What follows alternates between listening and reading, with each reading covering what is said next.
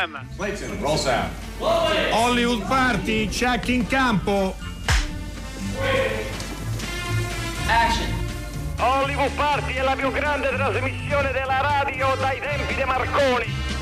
Venerdì 28 giugno 2019 siamo all'ultima puntata di questa settimana, anche l'ultima puntata nel quale eh, ci occuperemo di questa edizione che da quello che abbiamo letto, da quello che avete ascoltato, dalle parole del nostro Steve della casa che sento già al microfono. Io sono Ci Enrico sono, Magrelli. ci sono. Ciao, ciao Steve. Eccolo. Ciao, Do- Enrico. buonasera a tutti e due, sono arrivato, eh. Ciao, Temevate ciao, ciao, della- no, No. buonasera, dottor Magrelli. Io no, speravo, speravo no, lo vedere. so che lei sperava. Ma non dovevi però essere a Bologna insieme a Steve? Mi eh? sarebbe piaciuto molto, ma ho avuto degli impegni perché sto, sto studiando, perché lo studio è fondamentale. È Oggi vero, che cosa ha vero. detto Francis Ford Coppola a- a- al suo uditorio? Sono uno studente come voi, perché la cosa più importante è lo studio e bisogna avere lo vabbè, insomma, bisogna Certo, studiare. bisogna Sembra studiare. Massimo D'Azeglio, non Efisio Mulas, però quello. Ah, ma chi è il dottor della casa? Il Mark Caltagirone della radiofonia italiana, proprio. No, però lui, scattato lui- l'applauso Però per lui è- esiste, eh, è- Esiste, esiste. ma eh, voi siete questo sicuri di questo? Appunto, ecco, questo è. Qua- almeno quando lo vediamo qui in Biasiago sappiamo che esiste, ha anche una sua struttura fisica riconoscibile. Beh, sì, esile e, e quasi invisibile. Longilineo. Ecco, Longilineo. comunque scusate, Prego, non volevo, prego. No, no, non volevo figurati, eh, figurati, rubare figurati. del tempo prezioso. No, perché- No, Eh, Mulas, no. guardi, Sì. le chiederemo di intervenire Sì, perché sì. oggi abbiamo l'onore di avere qui nel pubblico che ci segue Sì. eh, di, fronte al, voi. a, di fronte a noi Sì. che siamo in Piazzetta Pasolini dietro di voi non fronte al cinema, ma al cinema. Lumière. Ecco. Eh, in mezzo al pubblico c'è anche Ivan Cipressi che Ah. è una persona che ci ha tante volte indovinato il quiz e quindi oggi Mulas le chiederemmo di fare da par suo un quiz che Ivan Cipressi non riesca a indovinare. A fine trasmissione lo coinvolgeremo anche perché lui è qui al Cinema Ritrovato anche in, eh, in veste di libraio, ha un bellissimo banco di, di libri nel quale io ho attinto già eh, lungamente in questi, in questi giorni. Ha pagato, E quindi- spero. Ho pagato in parte, ho detto che poi passa lei a regolare tutto. Allora- E allora, allora la vedo molto difficile. Comunque, eh, io ho preparato il quiz eh, come al solito, però Certo. oggi è ad personam per il E a Esattamente. Solo Ivan Cipressi può, può rispondere e nemmeno gli ospiti che sono già qui No, al, no, no, al- Ah, chi, chi no. sono con te gli ospiti? ma Noi sono lo sappiamo, due però. figure di secondo piano della critica italiana. Ah, proprio sono andati via quelli di primo piano. Quindi. Quelli di primo piano sono andati via, Vabbè. quindi ci accont- oggi ci accontentiamo di Paolo Mereghetti, ciao Paolo. Ciao Paolo, ciao. e di Emiliano Monreale, ciao Emiliano. Ciao, Eh, Emiliano. E questo è il secondo piano. Eh, pensa il primo. siamo proprio all'attico proprio ormai. Esattamente, attico, è Su- super attico, super attico, hai, ragione Steve. Allora, come avete capito, è Hollywood Party, la puntata del venerdì 335 56 34 296 se volete interagire eh, con noi, potete come sempre ascoltare o riascoltare dal sito di Radio 3, c'è il podcast se eh, in qualche modo no, vi, vi sfugge la, eh, la puntata. Noi abbiamo un po' di notizie però, vero? Sì, prego. Comincio con quella triste. Comincio con Eh, quella sì, triste. sì. Allora, eh, Tadao Takashima, o per meglio dire Takashima Tatao, che è, è stato una star dei film giapponesi di fantascienza, ci ha lasciato. Aveva 88 anni. È stato molto attivo soprattutto negli anni eh, 60. Vi cito alcuni titoli: Il trionfo di King Kong, King Kong contro Godzilla, eh, Frankenstein alla conquista della Terra, il figlio di eh, Godzilla e quindi anche lui ha dato un contributo non indifferente no? proprio a costruire un- un'idea, un modello, un prototipo moltiplicato poi infinite volte di cinema. Eh, Charlie's Angels invece arriva in sala in Italia dal 21 eh, novembre, io l'ho segnato sul diario perché non vedo l'ora di perderlo, mi viene voglia di dirlo. No, scherzo, magari sarà bellissimo. Eh, ieri sono usciti, noi parliamo molto di Bologna, del cinema del passato, del- delle, grandi, eh, delle grandi personalità. Abbiamo avuto veramente degli ospiti decisamente importanti questa settimana. Sono usciti eh, sei film. Eh, quindi volendo se volete trovare il fresco potete andare in sala e vedere dei film io ve ne segnalo due che mi sembrano piuttosto interessanti a meno che mi hanno che mi hanno colpito. Poi se non vi piacciono lunedì potete scrivere che non capisco niente, ma questo lo sapevo già prima che eh, arrivassero i vostri messaggi. Eh, quindi vi segnalo Carmen e Lola, che è un film che è stato presentato al Festival Mix di Milano. Ne abbiamo parlato con uh, Letizia Battaglia, no? La, sì, era sì, stato presentato proprio un la scorsa settimana. La scorsa settimana è che è proprio una storia uh, sull'identità sessuale e sulla, se volete, su una diversità che a me dà anche fastidio ormai chiamare diversità, no? È un'alternativa, una via parallela, una complanare, chiamiamola così alla, ad, alcune, eh, ad, alcune, ipotesi di scelta di vita.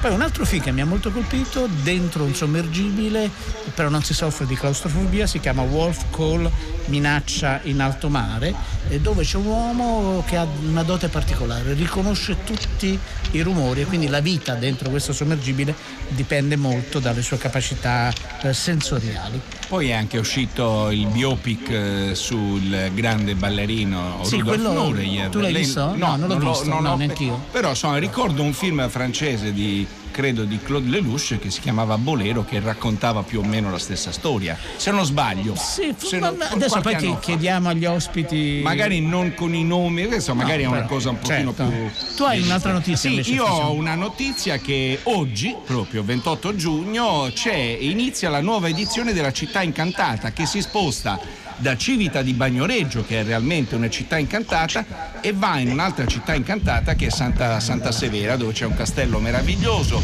recentemente restaurato, pieno di iniziative, tra cui anche questa, e c'è tra le tante cose si possono assistere anche a dei film, stasera alle 21.30 Pogno sulla scogliera di Hayao Miyazaki e a seguire Spider-Man Un nuovo universo. Domani alle 21.30 ci sarà Disney di Tim Burton, eh, scusate, Dumbo di Tim Burton e, e Aladdin di Guy Ritchie, che insomma sono due film curiosi. Essere una buona, una buona idea. Le cicale sono tornate, Steve? No. Le cicale no, però la morte dell'attore giapponese mi fa venire in mente che ho visto Il figlio di Godzilla, uno dei film da lui interpretati, il 3 luglio del 1969, dopo aver partecipato tutto il giorno ai famosi scontri di Corso Traiano, raccontati poi da Nanni Balestrini in Vogliamo tutto. Eh, la sera, scindendo un po' la mia personalità, come spesso mi succede, sono andato poi a vedere il figlio di Godzilla. che devo dire che è stata una giornata memorabile. No, questo, su, questo, su, questo, non c'è dubbio. Noi cominciamo con la musica e poi siamo veramente attenti a quello che ci racconterete. Però prima è vero, c'è il. Quiz. C'è il primo indizio del quiz. Ah, c'è il quiz per Ivano Cipressi. Quindi è un quiz, allora, un quiz gong, persona. Gong senza numero di telefono. Senza numero di telefono. Allora, come sapete, eh, i quiz eh, di Efisio Mulas sono rigorosamente legati a delle critiche cinematografiche, quindi state bene attenti perché questa è stata tratta da una critica cinematografica di qualche tempo fa. È il primo film girato nuovamente in Italia dal regista dopo la sua lunga esperienza con l'Odin Theatret.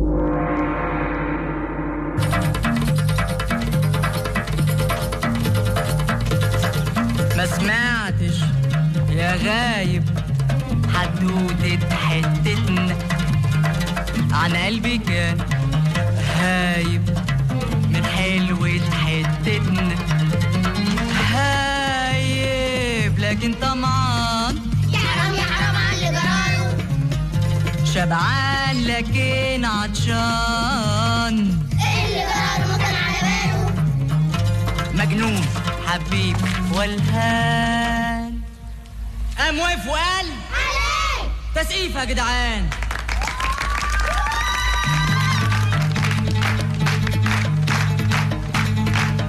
قال لك هركب حصان. مجنون طرزان. وانط بيه فوق الحيطان. واركب سفينة. من مينا لمينا. ونعوم ونقدم إحنا لوحدينا.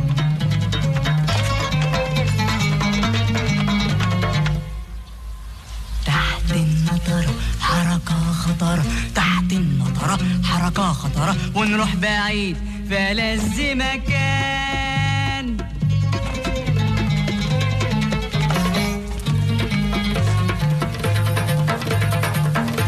قال لك حذر قال لك فزر دي تبقى فين بالصلاة على الزين؟ منوفية لا لا. تبقى الشرقية. لا لا لا لا. هنروح يا حلوة الاسكندرية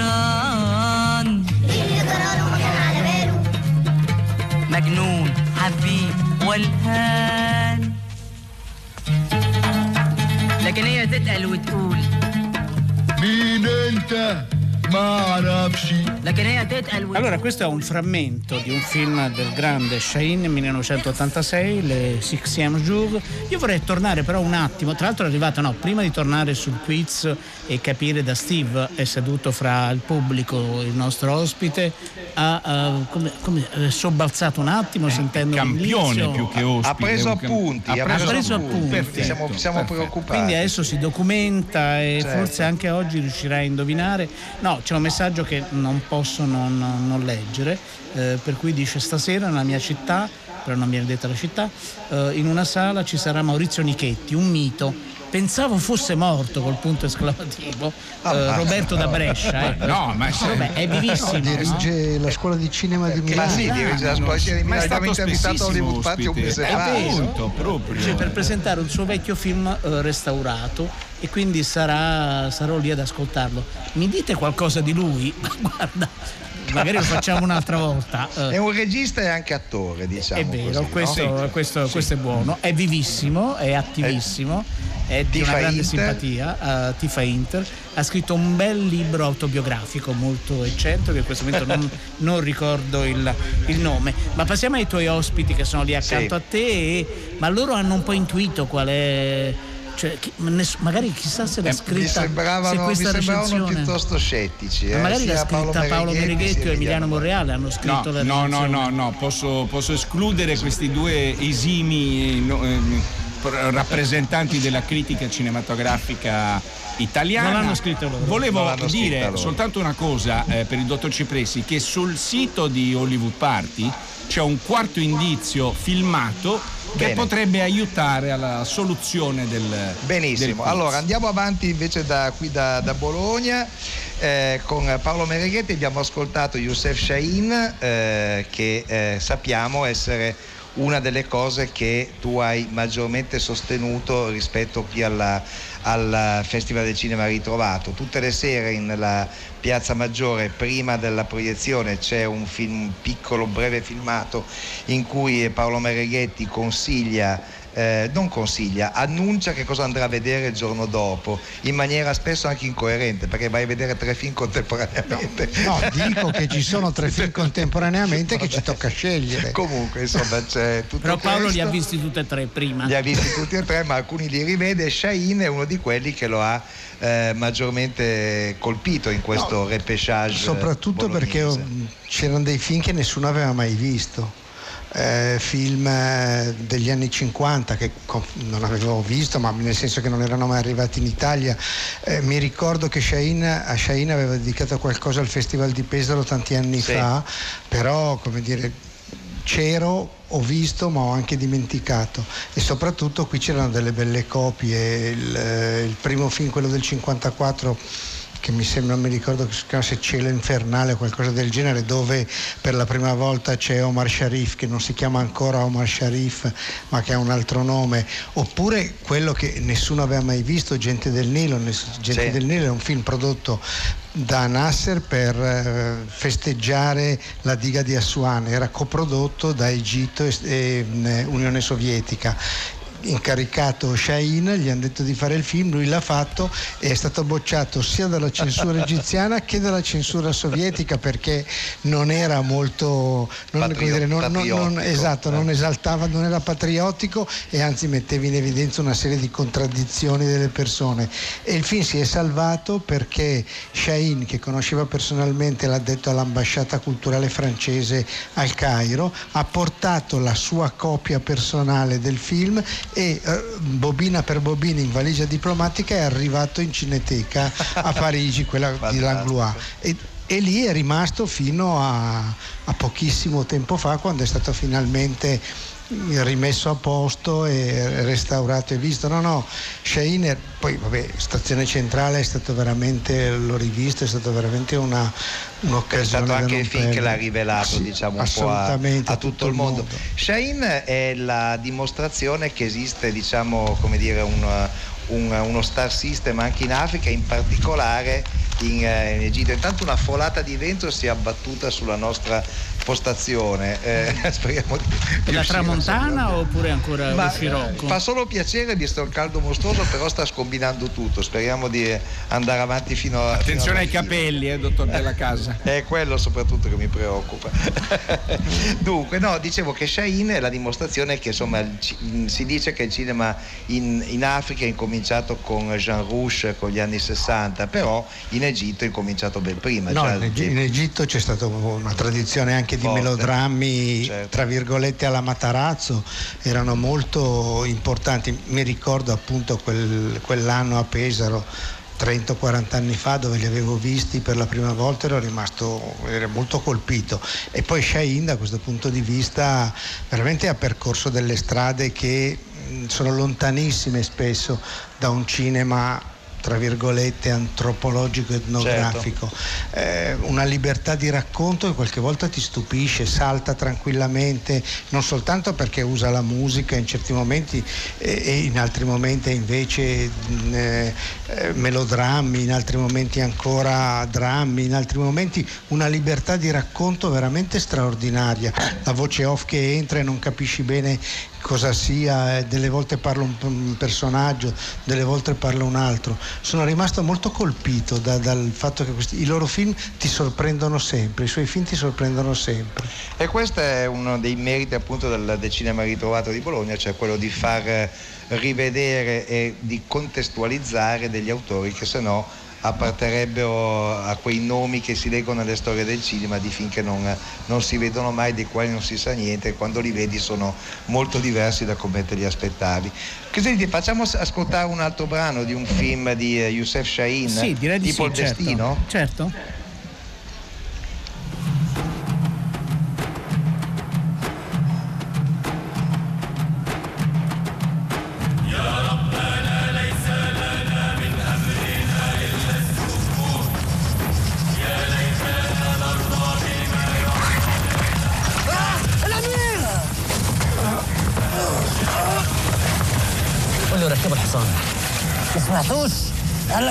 phone.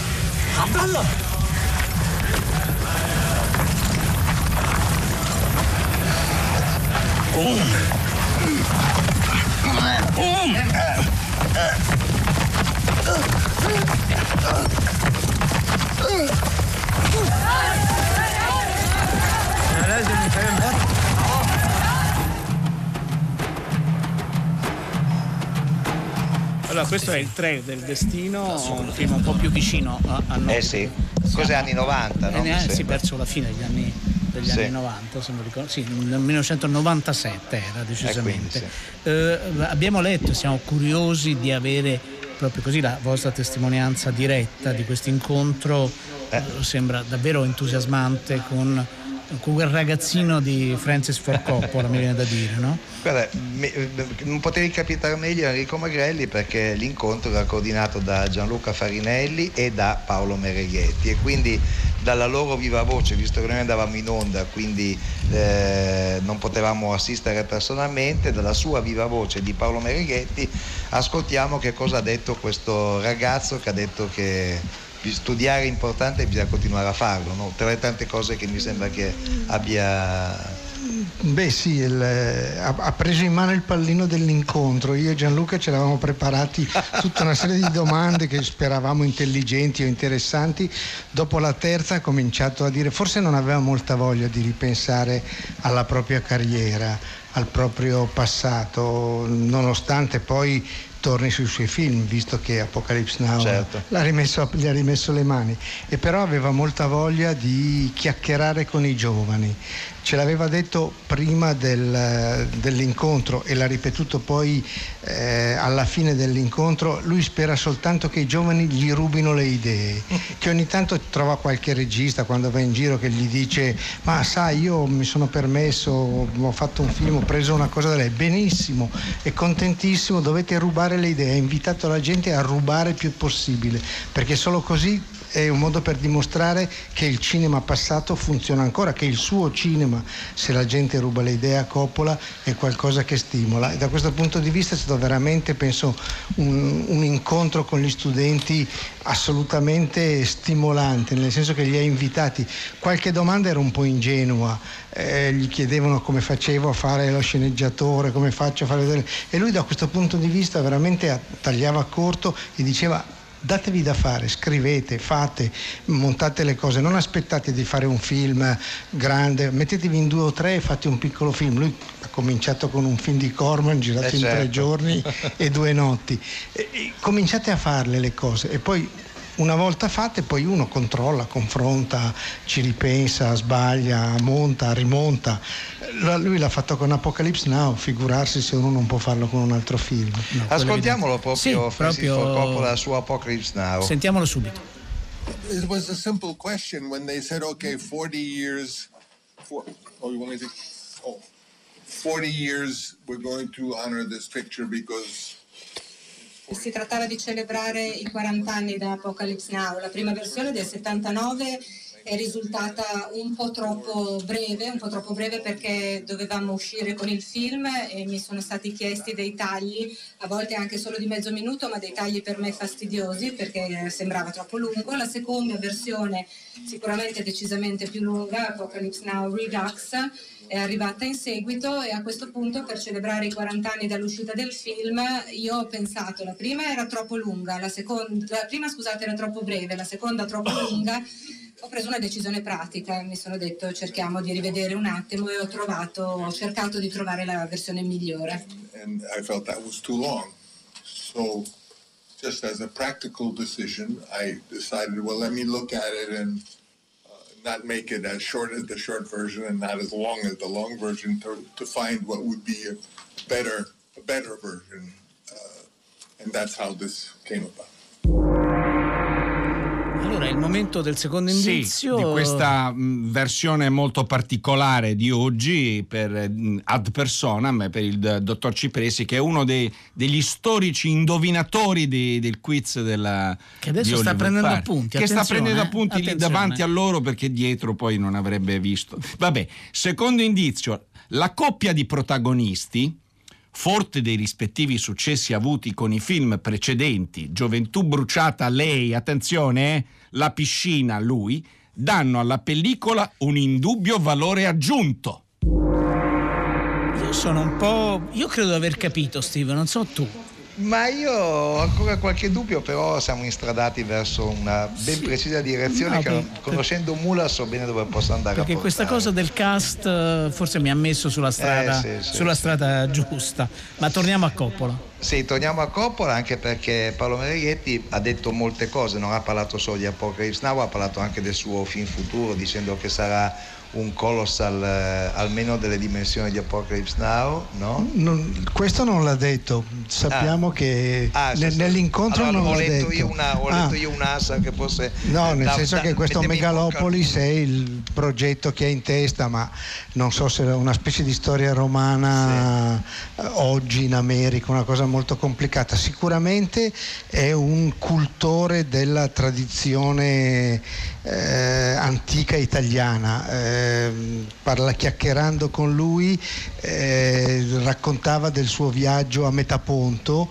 eh, conosceva il fatto che c'era stato Pitagora, che lui è la, la famiglia originaria di un paese vicino Bernalda, eh, vicino a Matera. 30 km mi sembra da Matera. E queste cose lo, lo interessano, lo intrigano molto, eh, porta in giro i nipoti, ogni anno fa un viaggio con un nipote solo, eh, lui e questo nipote questa volta toccava a Romney, mi sembra che è la figlia di Sofia, eh, e la, la, ha detto che lo voleva portare a Venezia, ma prima aveva portato quell'altro in Egitto, quindi probabilmente sta girando intorno a questa antichità per vedere come può lavorare. Poi non so se arrivato alla sua età, perché comunque sono 80 anni, anche se ieri era in grandissima forma fisica, ha la voglia di, di, di, dire, di confrontarsi con un colossal così, non lo so, però vedremo. Può darsi. Ha parlato anche di Cinecittà, abbiamo estratto il pezzetto in cui eh, dice quello che pensa di questi stabilimenti della Tuscolana, insomma, che una volta tutto il mondo ci invidiava. Uh, Cinecittà is a great institution. I, I always had. Uh, Cinecittà, Cinecittà è una bella istituzione, grande, bella. C'erano due critiche uh, a, a proposito di Cinecittà mie da sempre, che non c'è la bandiera italiana all'ingresso di Cinecittà e che c'è troppa polizia in giro.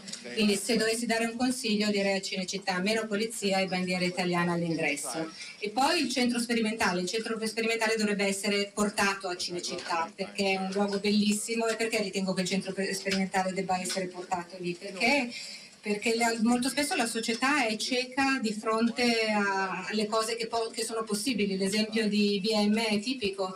Xerox, nuova società, eh, andò da IBM che si occupava di qualsiasi macchina disponibile negli uffici americani dicendo abbiamo inventato la fotocopiatrice IBM ha risposto ma agli uffici americani la fotocopiatrice non serve affatto e così Xerox è riuscita a sfruttare questa opportunità e a diventare gigante.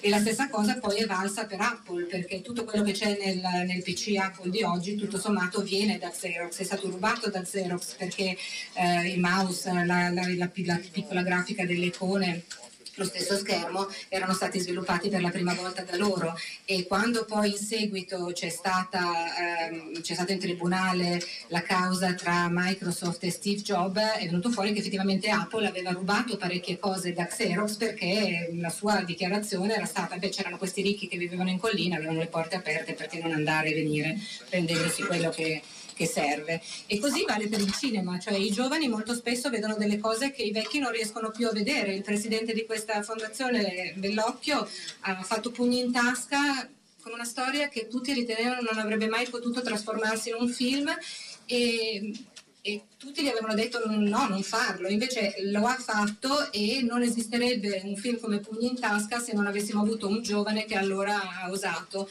Ieri ne ho parlato, eh, ieri un, scusate, uno degli studenti che mi ha fatto una domanda mi ha detto ma probabilmente cosa ne pensa della uh, virtual authorship?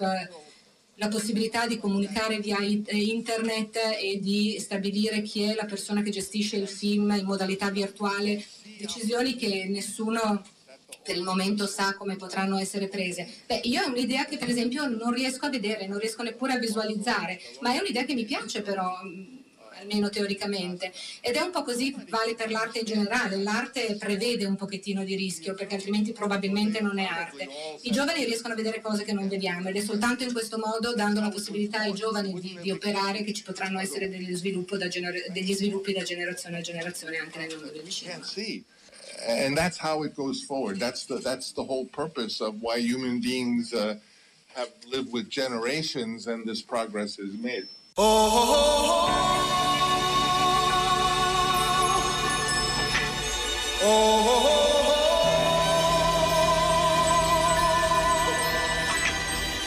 oh,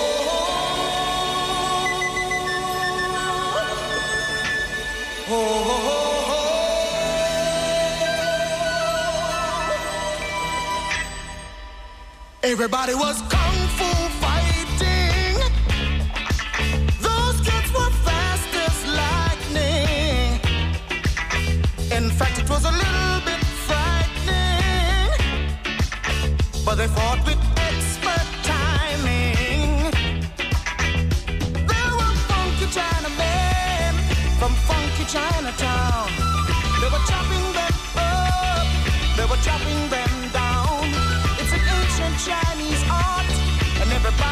their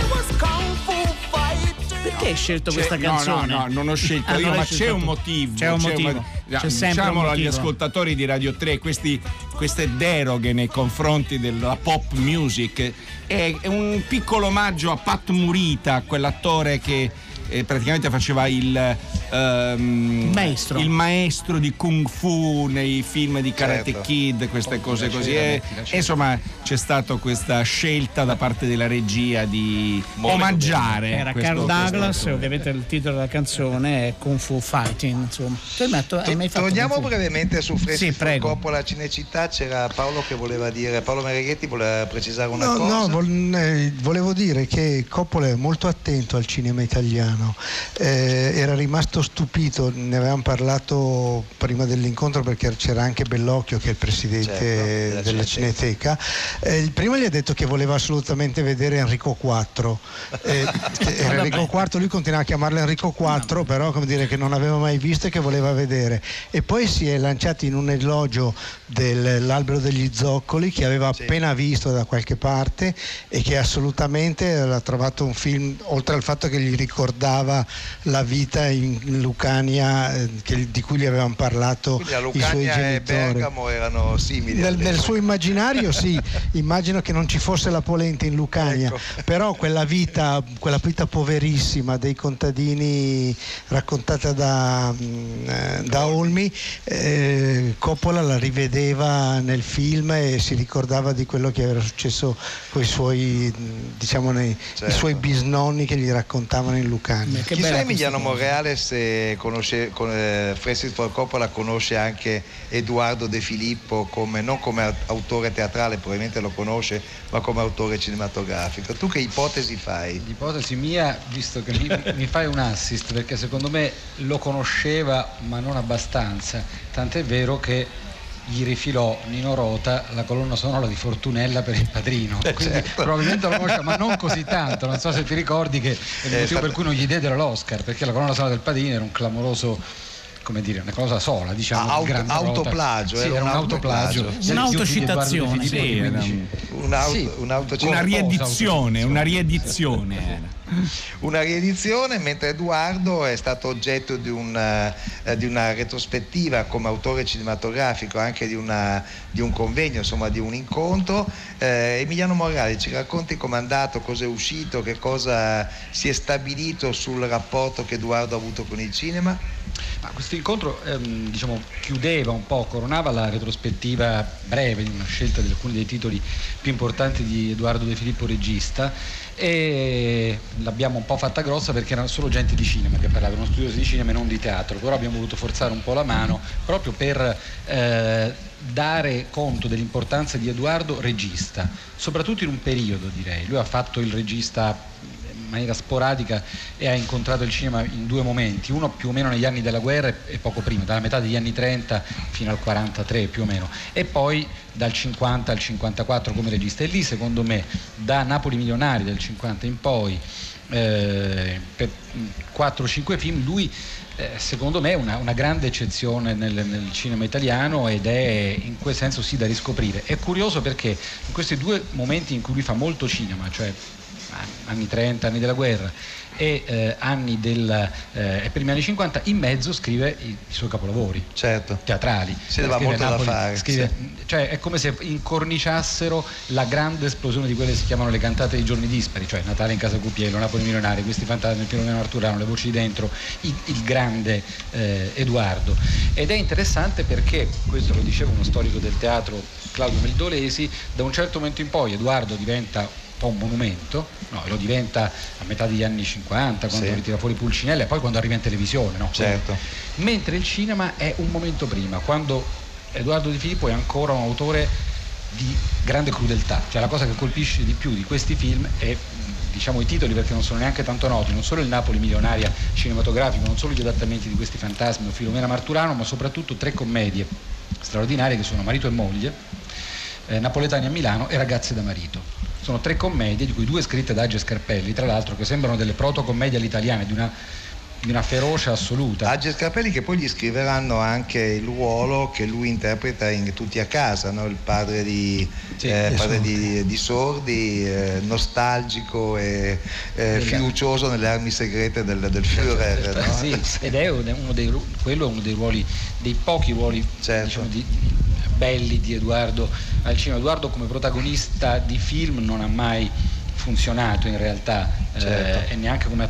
In realtà a un certo punto ci è venuta fuori questa cosa, forse Edoardo al cinema è migliore, più importante come regista che come attore, pur non avendo fatto tanti film. Cioè Edoardo eh, al cinema è Peppino quello che funziona, non, è, Sì. non è Edoardo, è anche, Anche se, perché lui è molto, lui ama le parti serie, no? anche nella vita ricomincia di Mattoli. Traviata 53, fa, esatto, è doppiato film lì, addirittura, doppiato, sì, esattamente. cioè, in, quei, in quei film lì mh, ha un ruolo, ma sempre un, un ruolo piccolo di comprimario che poco si addice Poi certo ci sono grandi cose, ne abbiamo scelta qualcuna, c'è una parte, c'è l'episodio di, purifica- di Cent'anni d'amore di, di Leonello De Felice che anche quello è un ruolo drammatico, c'è eh, il, il- maestro di- dell'oro di Napoli con la lezione di Pernacchio, ci sono eh, tanti, c'è, mh, lui poi fa Pulcinella in un film Certo. oggi poco ricordato che è Ferdinando I re di Napoli, Napoli. di Franciolini.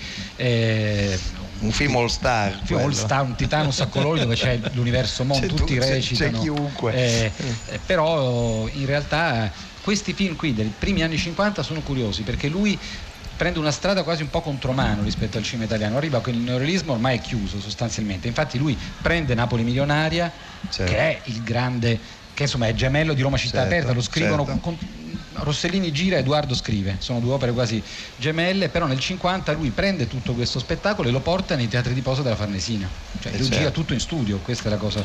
E poi va a fare delle commedie che non vanno nella direzione diciamo del neorealismo rosa, ma di una come se scavallasse dieci anni e arrivasse già appunto alle sceneggiature di Age Scarpelli di anni 60. Quindi Edoardo è riserva delle sorprese per chi ama il cinema e per chi ama Edoardo. Ti ringrazio Emiliano Morale. Ascoltiamo Napoletani a Milano per eh, avere una, una spruzzata di Edoardo sul grande schermo. Con quale autorità poi non capisco. È proprio lei che deve tutelare quella gente. Sì, signore, ma perché c'è qualche cosa di strano? Ho preso a cuore i loro interessi morali e materiali e sono pronto a difenderli, fin quando per forza è sangue. Eh, questo sono pronto a sottoscriverlo giocandomi la testa. A loro gliene importa niente del vostro denaro. Li ripagherebbe forse dei cari perduti? No. Permettere a loro solamente di non morire di fame. Ecco tutto. A voi fa meraviglia che cinque individui mantenessero tanta gente. No, io mi meraviglio che siano morti proprio quei cinque. Eh, eh, eh, Andiamo, state speculando. Sì, perché è sempre la solita suonata. Guadagnarsi la vita impegnando l'astuzia, l'improvvisazione, la trovata. Ma le braccia no. Io, caro Don Salvatore, sono venuto a Milano all'età di 18 anni. Io ho imparato a lavorare. Oh, ma perché secondo voi a Milano ci si arriva solo a 18 anni? Ah, questa è una battuta, non è una risposta. Io ho lavorato. Ho lavorato come un matto in un clima di freddo, di nebbia che... Scusate, abbiate pazienza. Che so io le ossa come me le sento. E a Napoli? A Roma? Eh sì, straiati. Al sole di via Caracciolo o di via Veneto. Ma fatemi piacere. Oh, ma perché ci abbiamo il sole e non ce ne dobbiamo servire? Vabbè, allora vuol dire che noi lo impacchettiamo, ve lo mandiamo qua, come voi ci mandate i panettoni, va bene? Un po' capo. eh. Scusate, come vi chiamate? Nocere. Bravo, eh, Nocere, Campobasso. Avvocato, io vi giuro che le ossa me le vorrei sentire come le sentite voi. Ma non credo che voi vorreste sentire lo stomaco come lo sento io e quei disgraziati che stanno all'ingresso. Oh già, l'avvocato Nocera ha ragione. Siete venuti in perfetto stile napoletano. Messa in scena accurata, pianti, lutto. E per chiedere che cosa? Soldi. Voi siete una bella signora. E benedetta sia quella mamma che vi mise al mondo, e su questo punto credo che siamo d'accordo tutti quanti, vero? Ma il perfetto stile napoletano non ve lo posso consentire, perché secondo l'avvocato Nocera, noi siamo quelli che passiamo la giornata studiando la maniera come dobbiamo fregare il prossimo. Al terzo, al terzo indizio siamo Eh, arrivati, adesso questo il- terzo tassello di questa critica Il tuo avversario è lì, eh? credo che sia vicino a Steve. E adesso ascolterà eh, il terzo ed ultimo, il quarto era appunto una cosa filmata sul eh, sito di Hollywood Party. Girato quasi completamente in piano sequenza, il film è arricchito dalla psichedelica fotografia del premio Oscar Janusz Kaminski. Ivan Cipressi appare provato, vero Ivan? No, beh, è veramente perfida. ma- È molto. eh, attendo dottor attendo la soluzione. no, capito di che Io, cosa io ho capito e non ho letto la scaletta e noi mettiamo di solito Guarda, il titolo nella siete scaletta. tutti no? troppo bravi.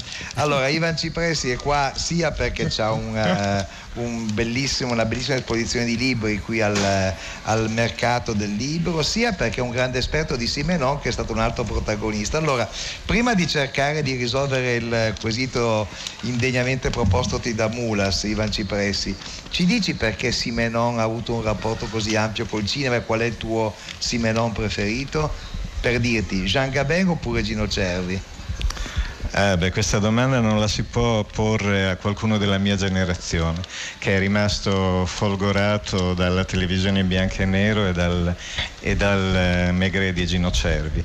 Ehm, credo che sia questa la, la questione principale, però credo che ci sia qualche cosa d'altro, perché eh, Gabin forse era troppo affermativo, era troppo Gabin per essere eh, la spugna che eh, Simenon voleva essere Maigret. Maigret è prima di tutto una spugna, dei tempi lenti che venivano favoriti dalla televisione dell'epoca in cui Gino Cervi eccelleva e- ed è eh, prima di tutto qualcuno che, si- che penetra in un ambiente, se ne eh, impregna e poi comprende che cosa quell'ambiente non poteva non produrre. In questo secondo me Gino Cervi era inarrivabile, ma ripeto, probabilmente il mio punto di vista è viziato dalla biografia, ma ne sono contento. Tu Magrelli cosa ne pensi? Gino Cervi o Jean Gabin? Io penso che Jean Gabin sia, eh, come dire, meno...